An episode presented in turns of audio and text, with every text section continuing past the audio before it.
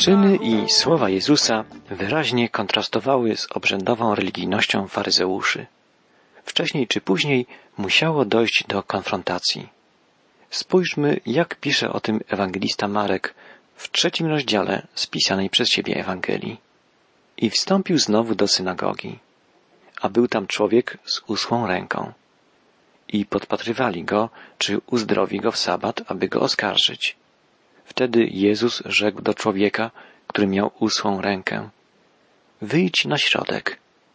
A do nich rzekł, czy wolno w sabat dobrze czynić, czy źle czynić, życie zachować, czy zabić? A oni milczeli. I spojrzał na nich Jezus z gniewem. Zasmucił się z powodu zatwardziałości ich serca i rzekł owemu człowiekowi, wyciągnij rękę. I wyciągnął i ręka jego wróciła do dawnego stanu. A faryzeusze, wyszedłszy zaraz, naradzali się z Herodianami, jakby go zgładzić. Jezus zadał ekspertom prawa dwa pytania. Czy wolno w sabat dobrze czynić, czy wolno źle czynić? Postawił uczonych w piśmie w kłopotliwej sytuacji. Musieli przyznać, że wolno czynić dobrze, a on właśnie chciał uczynić coś dobrego. Musieli też przyznać, że nie wolno czynić źle, a przecież pozostawienie człowieka w nieszczęściu wtedy, kiedy można mu pomóc, na pewno jest złą rzeczą. Zapytał też Jezus, czy wolno życie zachować, czy zabić? Tym pytaniem Jezus jeszcze dokładnie określił sytuację.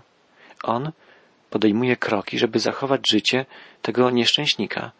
Natomiast oni zastanawiają się nad tym, jak zabić Jezusa.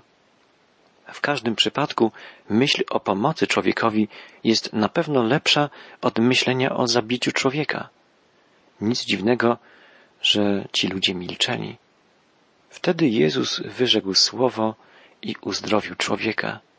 Faryzeusze wyszli i próbowali uknąć z Herodianami spisek przeciw Jezusowi. Dowodzi to, jak daleko byli gotowi posunąć się, żeby zniszczyć Jezusa. Żaden faryzeusz nie miał w normalnych warunkach nic wspólnego z poganinem albo z innym człowiekiem nieprzestrzegającym zakonu. Tacy ludzie byli przez faryzeuszy uważani za nieczystych. Herodianie to ludzie najbliższego otoczenia Heroda. Przebywali na jego dworze, mieli stałe kontakty z Rzymianami. Faryzeusze normalnie uważali ich za nieczystych. Jednak teraz są gotowi zawrzeć z nimi przymierze. Ich serca wypełnia nienawiść. Nienawiść, której już nic nie może powstrzymać. Ten opis ma wielkie znaczenie, ponieważ pokazuje zderzenie dwóch pojęć religii. Dla faryzeuszy religia to rytuał. Polega na przestrzeganiu pewnych reguł i przepisów. Ponieważ Jezus łamał te przepisy, uważali go za złego człowieka. Podobnie jest dziś z kimś, kto uważa, że religia polega na chodzeniu do kościoła, na czytaniu Biblii, na modleniu się przy posiłkach, może nawet na prowadzeniu nabożeństw w rodzinie, wykonywaniu innych aktów związanych w opinii ogółu z religią, a jednak taki człowiek może nigdy nie zadać sobie żadnego trudu, żeby pomóc bliźniemu, który nie umie współczuć, unika poświęceń, który ze spokojem i pogodą bardzo dokładnie wykonuje wszystkie praktyki religijne, a jednocześnie jest głuchy na wołania potrzebujących i ślepy na łzy świata. Dla Jezusa taka religia jest bezużyteczna. Dla Jezusa religia jest służbą. Polega na miłowaniu Boga i na miłowaniu człowieka. Rytuał w porównaniu z miłością w czynie nie ma żadnego znaczenia. Według Jezusa najważniejszą rzeczą na świecie jest nie prawidłowe wykonywanie obrządku religijnego, ale spontaniczna odpowiedź na wołanie ludzi w potrzebie. Jezus nie chce, żebyśmy byli ludźmi religijnymi. Chce, byśmy byli ludźmi kochającymi, ludźmi niosącymi pomoc naszym bliźnim. Jezus pragnie, byśmy okazywali wszystkim miłość, współczucie, zrozumienie, tak jak czynił to On. Po konfrontacji z faryzeuszami w synagodze Jezus odszedł nad Morze Galilejskie. Czytamy, A Jezus z uczniami swoimi odszedł nad morze i wielki tłum ludu szedł za nim z Galilei i z Judei, i z Jerozolimy i z Idumei i z Jordanu i z okolic Tyru i Sydonu. Wielki tłum, słysząc o wszystkim, co uczynił, przyszedł do niego i powiedział uczniom swoim, aby mieli przygotowaną dla niego łódkę, ze względu na lud, który na niego napierał. Wielu bowiem uzdrowił, tak iż ci wszyscy, którzy byli dotknięci chorobą, cisnęli się do niego, aby się go dotknąć. A duchy nieczyste, gdy go ujrzały, padły mu do nóg i wołały, Tyś jest Syn Boży. A on przykazał im surowo, aby go nie ujawniały. Jezus musiał zrezygnować z dalszej działalności w synagogach. Nie powodował nim strach. Nie był człowiekiem, który wycofuje się w obawie przed konsekwencjami. Ale jego godzina jeszcze nie nadeszła. Jeszcze dużo musiał uczynić, dużo powiedzieć przed dokończeniem swojego dzieła. Tak więc Jezus pozostawił synagogi i odszedł nad morze. Ale nawet tam otoczyły go tłumy. Niektórzy z ludzi przyszli z bardzo odległych okolic. Przyszli z całej Galilei, przyszli z Judei i z odległej o 150 kilometrów Jerozolimy, z Idumei, dawnego królestwa Edomu, wysuniętej daleko na południe, leżącej pomiędzy południowymi granicami Palestyny i Arabii. Przyszli z terenów położonych na wschód od Jordanu. Znaleźli się też ludzie z całkiem obcych terenów, z fenickich miast Tyru i Sydonu, położonych nad brzegiem Morza Śródziemnego, na północny zachód od Galilei. Wszyscy przyszli, żeby zobaczyć Jezusa i posłuchać Go. Tłum urósł do niebezpiecznych rozmiarów i na wszelki wypadek, gdyby napór miał zagrażać zgnieceniem, polecił Jezus trzymać u brzegu przygotowaną łódź. Niebezpieczeństwo wzrastało w miarę napływania ludzi szukających uzdrowienia. Nie czekali, aż Jezus ich dotknie, ale sami garnęli się do Niego po to, żeby Go dotknąć. Nie chodziło tu zresztą tylko o uzdrowienie. Powszechnie oczekiwano wtedy na Mesjasza jako króla zdobywcę, który na czele potężnych armii zmiażdży Rzymian i uczyni największą potęgą świata Żydów. Gdyby więc rozeszła się pogłoska o zjawieniu się Mesjasza, nieuniknionymi konsekwencjami byłyby rebelie, powstania, szczególnie właśnie w Galilei, gdzie ludzie zawsze byli gotowi pójść natychmiast za nacjonalistycznym przywódcą. Jezus myślał jednak o mesjaństwie w kategoriach miłości. Jego rodacy natomiast bardzo często w kategoriach żydowskiego nacjonalizmu. Dlatego Jezus nie mógł przed wpojeniem właściwego pojęcia mesjaństwa dopuścić do roznoszenia się o nim wieści. Najpierw ludzie musieli się dowiedzieć, jaką w rzeczywistości rolę ma Mesjasz odegrać. Przedwczesna, oparta na fałszywych przesłankach zapowiedź mogłaby jedynie zrujnować całą misję Jezusa. Jezus przyszedł na ziemię jako Mesjasz, Zbawiciel nie tylko Izraela, ale Zbawiciel całej ludzkości, jako Zbawiciel wszystkich grzeszników potrzebujących ratunku. Na początku swej Ewangelii Marek pisał o powołaniu pierwszych uczniów, a teraz w rozdziale trzecim czytamy o powołaniu wszystkich dwunastu apostołów Jezusa.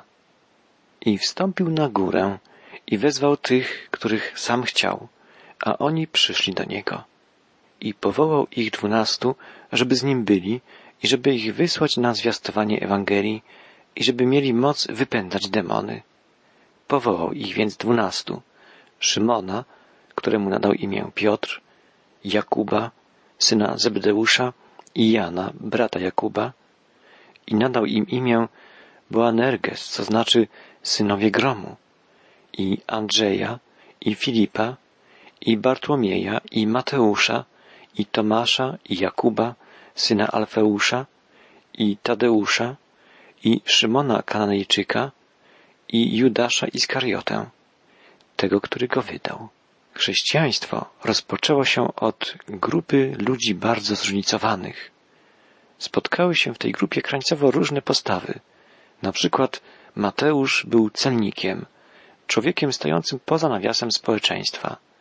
Był zdrajcą swoich bliźnich, współrodaków. Szymon Kananejczyk został nazwany gorliwcem, to znaczy zelotą. Partia zelotów grupowała porywczych i niepohamowanych nacjonalistów, a więc wielkich patriotów. Mamy więc dwóch ludzi o skrajnych postawach. Jeden z nich stracił wszelkie poczucie patriotyzmu, a drugi to fanatyczny patriota. Spotykają się w jednej grupie, a między nimi jeszcze dziesięciu innych o różnych bardzo pochodzeniach, zaopatrywaniach, poglądach, postawach. Jezus zebrał grupę najbardziej zróżnicowanych wzajemnie ludzi i przekonał ich, że powinni żyć razem. Chociaż przedsięwzięcie to samo w sobie było, wydawałoby się niemożliwe, to jednak Jezus uzdolnił ich do tego poprzez darowanie im swojej stałej wśród nich obecności. Taki był początek chrześcijaństwa. Ludzie, których Jezus wybrał, nie mieli, oceniając według norm przyjętych w tym świecie, żadnych specjalnych kwalifikacji. Nie byli bogaci, nie mieli szczególnej pozycji społecznej, nie mieli specjalnego wykształcenia, nie byli teologami, nie piastowali żadnych kościelnych stanowisk, po prostu dwunastu zwykłych ludzi. Niemniej jednak mieli dwie specjalne kwalifikacje. Pierwsza z nich to odczuwanie przyciągania osoby Jezusa. Było w Jezusie coś takiego, co wzbudzało w nich pragnienie poddania się Jego przewodnictwu, pragnienie przyjęcia Go za swego mistrza. Druga kwalifikacja to odwaga otwartego przyznania się przed wszystkimi do przejścia na Jego stronę. To wymagało odwagi. Jezus łamał wszystkie reguły i przepisy. Szedł w kierunku nieuniknionej kolizji z przywódcami religijnymi. A mimo to oni mieli odwagę ściśle związać się z nim. Żaden inny zespół ludzi nigdy nie postawił wszystkiego, co posiadał na tak z pozoru beznadziejną, z góry skazaną na przegraną sprawę, jak ci prości Galilejczycy. Oczy ich były szeroko otwarte, a jednak uczynili to. Tych dwunastu miało dużo różnych wad, ale cokolwiek moglibyśmy powiedzieć na ich niekorzyść, miłowali Jezusa i nie bali się powiedzieć o tym światu. I to właśnie jest prawdziwy obraz chrześcijanina. Kiedy Jezus powoływał tych dwunastu, przyświecały mu dwa cele. Przede wszystkim powołał ich po to, żeby z nim byli. Mieli przebywać z nim. Mieli być jego stałymi towarzyszami. Inni mogli przychodzić i odchodzić. Tłumy mogły się jednego dnia zbierać wokół niego, a drugiego dnia nie. Przywiązanie innych ludzi mogło ulegać wahaniom, czasami nawet gwałtownym, ale tych dwunastu miało utożsamić swoje życie z jego życiem i cały czas mieli przebywać u jego boku. Po drugie, Jezus powołał ich po to, żeby ich potem wysłać. Chciał mieć w nich swoich przedstawicieli. Chciał, żeby mogli pozyskiwać innych. Takie jest i dzisiaj zadanie każdego ucznia Jezusa. Być Jego przedstawicielem i pozyskiwać dla Niego innych. Postępowanie Jezusa było tak niezwykłe, że nie rozumiała go nawet rodzina, krewni. Natomiast przywódcy religijni postanowili go zniszczyć. Czytamy od wiersza dwudziestego. I poszedł do domu. I znowu zgromadził się lud, tak iż nie mogli nawet spożyć chleba. A krewni, gdy o tym usłyszeli, przyszli, aby go pochwycić. Mówili bowiem, że odszedł od zmysłów. A uczeni w piśmie, którzy przybyli z Jerozolimy, mówili, że ma Belzebuba i że mocą księcia demonów wypędza demony. I przywoławszy ich, mówił do nich w podobieństwach, jak może szatan szatana wypędzać? Jeśli by królestwo samo w sobie było rozdwojone, to takie królestwo nie może się ostać. A jeśli by dom sam w sobie był rozdwojony, to taki dom nie będzie mógł się ostać. Jeśli by szatan powstał przeciwko sobie samemu i był rozdwojony, nie może się ostać, bowiem to jest jego koniec. Nikt przecież nie może, wszedłszy do domu, zagrabić sprzętu mocarza, jeśli pierwej nie zwiąże owego mocarza. Wtedy dopiero dom jego ograbi. Jezus miał moc wypędzania demonów. Przywódcy religijni nigdy tego faktu nie kwestionowali. Jednak twierdzili, że Jezus zawdzięcza swoją moc zawarciu porozumienia z królem demonów, że, jak to wyraził jeden z komentatorów biblijnych, małe demony wyrzuca przy pomocy wielkiego demona. Ludzie zawsze wierzyli w czarną magię i o takie właśnie praktyki oficjalni przedstawiciele religii żydowskiej postanowili oskarżyć Jezusa. Jezus łatwo obalił ten argument. Jezus powiedział, pomyślcie tylko, jeżeli w jakimś królestwie jest wewnętrzna niezgoda, nie może się ono ostać. Jeżeli w domu są kłótnie, nie przetrwa on długo. Jeżeli szatan, tak jak mówicie, prowadzi wojnę przeciwko swoim własnym demonom, to stracił już moc działania wśród ludzi, ponieważ wojna domowa niszczy go od wewnątrz. Spójrzcie na to z innej strony, mówi Jezus. Wyobraźcie sobie, że chcecie ograbić dom mocarza. Nie uda wam się to tak długo, dopóki nie ujarzmicie samego mocarza. Kiedy już będziecie mieli go związanego, możecie splądrować jego dobra, ale nie wcześniej. Porażka demonów nie wskazywała na przymierze między Jezusem a szatanem. Raczej dowodziła, że zrobiony został wyłom w umocnieniach szatana, że zjawił się ktoś mocniejszy i rozpoczął już odnosić nad szatanem zwycięstwo. Wyłania się tu bardzo ważna myśl. Jezus patrzy na życie jako na walkę pomiędzy mocą zła i Bogiem. Nie tracił czasu na spekulacje o problemach, na które nie ma odpowiedzi. Nie dał się wciągnąć w spory na temat pochodzenia zła. Zamiast tego wystąpił przeciwko złu bardzo skutecznie. My często postępujemy inaczej. Tracimy dużo czasu na dyskusję na temat pochodzenia zła, nie dbając przy tym o wypracowanie praktycznych metod walki ze złem. Ktoś spróbował obrazowo przedstawić postawę Jezusa w taki sposób. Wyobraźmy sobie człowieka, który budzi się w nocy i stwierdza, że jego dom płonie. Czy siada wygodnie w fotelu, żeby zagłębić się w czytaniu rozprawy zatytułowanej Źródła pożarów w prywatnych domach? Nie.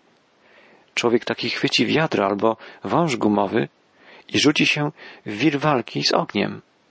W życiu ludzi i w świecie Jezus widział walkę, czasami szalejącą, między dobrem i złem. Nie zagłębiał się bezczynnie w rozważania. Stanął po stronie dobra. Wypowiedział walkę złu. I innym dał moc zwyciężenia zła i czynienia dobra. W tej walce ostatecznym zwycięzcą okaże się Jezus Chrystus. W końcowym fragmencie trzeciego rozdziału Ewangelii Marka czytamy Wtedy przyszli matka i bracia jego, a stając przed domem, posłali po niego i kazali go zawołać. A wokół niego siedział lud i powiedzieli mu, oto matka twoja i bracia twoi i siostry twoje są przed domem i poszukują cię. I odpowiadając, rzekł im, Któż jest matką moją i braćmi? I powiódł oczyma po tych, którzy wokół niego siedzieli. I rzekł, Oto matka moja i bracia moi. Ktokolwiek czyni wolę Boga, ten jest moim bratem i siostrą i matką. Jezus formułuje tutaj warunki prawdziwego braterstwa. Braterstwo nie jest sprawą wyłącznie pokrewieństwa. Zdarza się, że człowiek jest bliższy komuś, z kim nie łączą go żadne cielesne więzy, niż z najbliższym krewnym.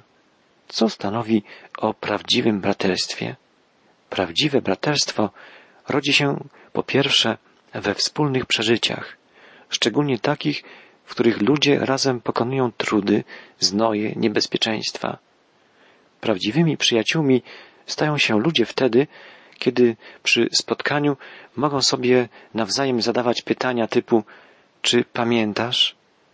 A następnie długo rozmawiać o wspólnie przeżytych doświadczeniach. Po drugie, o prawdziwym pokrewieństwie decydują wspólne zainteresowania. Dopiero kiedy pojedyncze osoby stają się częścią grupy, kiedy zaczynają łączyć ich wspólne zainteresowania, rodzi się prawdziwe braterstwo. Chrześcijanie mają wspólne zainteresowania, ponieważ wszyscy mają pragnienie lepszego poznania Jezusa Chrystusa. Po trzecie, o prawdziwym pokrewieństwie, braterstwie decyduje wspólny cel. Nic tak bardzo nie łączy ludzi jak wspólny cel. Chrześcijanie mają jeden główny wspólny cel. jedyną sprawą, wokół której mogą się zebrać wszyscy chrześcijanie, jest pozyskiwanie zgubionych ludzi dla Jezusa Chrystusa. Jeżeli braterstwo rodzi się we wspólnym celu, to chrześcijanie znają lepiej niż inni tajemnicę tego celu, ponieważ wszyscy chrześcijanie pragną poznawać Chrystusa i prowadzić innych ku Chrystusowi. To łączy nas wszystkich jako uczniów Jezusa. Wspólny cel. Królestwo Boże.